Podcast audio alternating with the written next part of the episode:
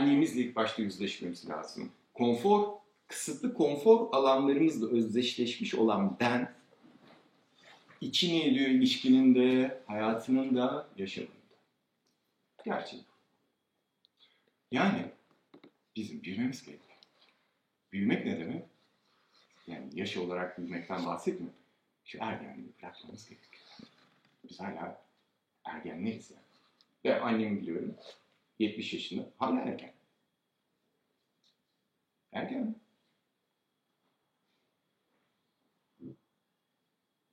Ve birçok kişi tanıyorum hayatın içerisinde. 50 yaş, 40 yaş, 30 yaş, ergen. Bununla yüzleşmemiz. Çünkü bizim Türk kültürü özellikle bu topraklarda olgunlaşmana izin vermiyor. Bakıyorsun abi, gelmişsin 45 yaşına, hala anne. Yani annesi. Hani bitti o, 2 yaşında bitti anne. Annem değilse. Anlamışsın, kutsal annelikten bahsediyoruz ya. Yani değilsin, annem değilsin. Annelik bitti. Başka bir şey var. Bilge bir kadın olman gerekiyordu senin şu an 70-60 yaşında yani. Hani anne değil, bilge kadın olman gerekiyordu. Hani menopoz dediğimiz şey bilge kadındır. Kadınların bilgelik dönemidir o yani. Yıllar içerisindeki deneyimlerini sonradan gelen kişilere aktarma halidir. Manipüle etme hali değil, aktarma halidir, paylaşma halidir yani. Şimdi sisteme döndüğümüz zaman biz bu sistemin neresindeyiz? Arkadaşlar, bu devrimi ve bu değişimi yaşatacak kişiler sizlersiniz. Ama buna karar vermemiz gerekiyor. Çünkü bu bahsettiğimiz şeye de bir bağımlılığımız var. O bağımlılığımızı da bırakmak hiç kolay değil.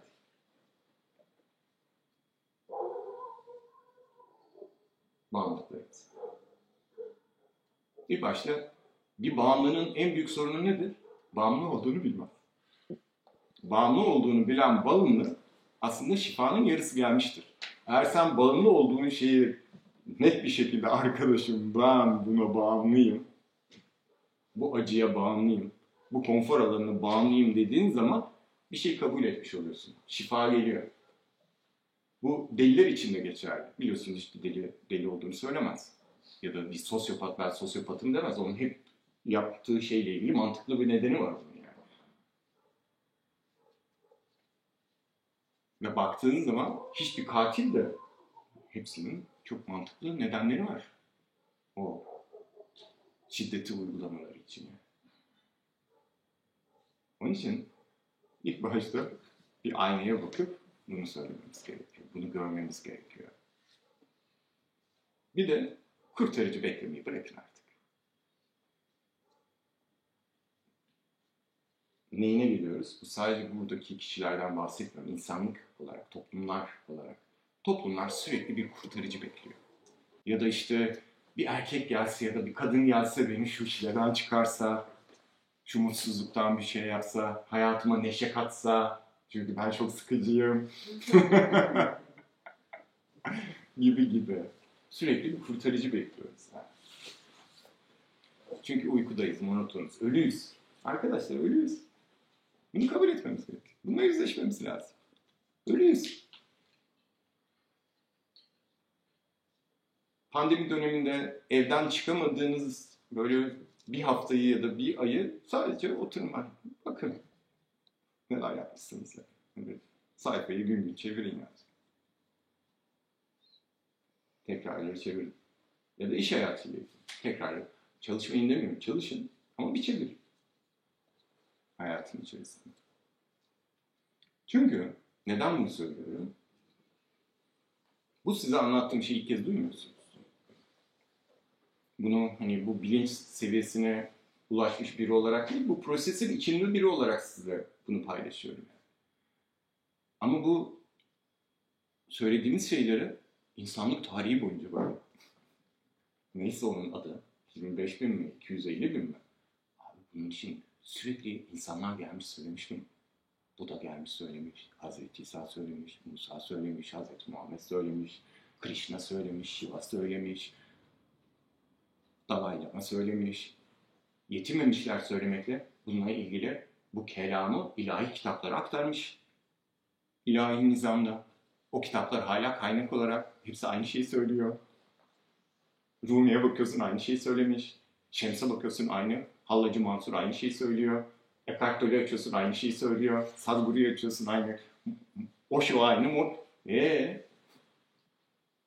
Herkes söylüyor mu zaten?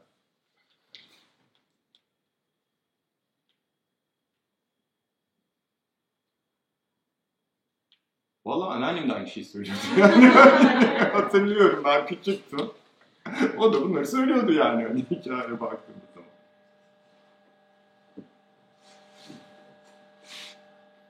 Neden olmuyor biliyor musun? Deneyim yok sandım.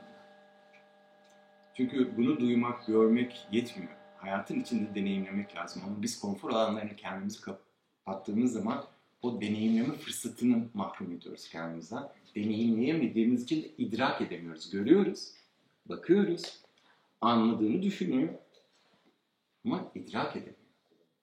Çünkü zihni çözmemiz gerekiyor.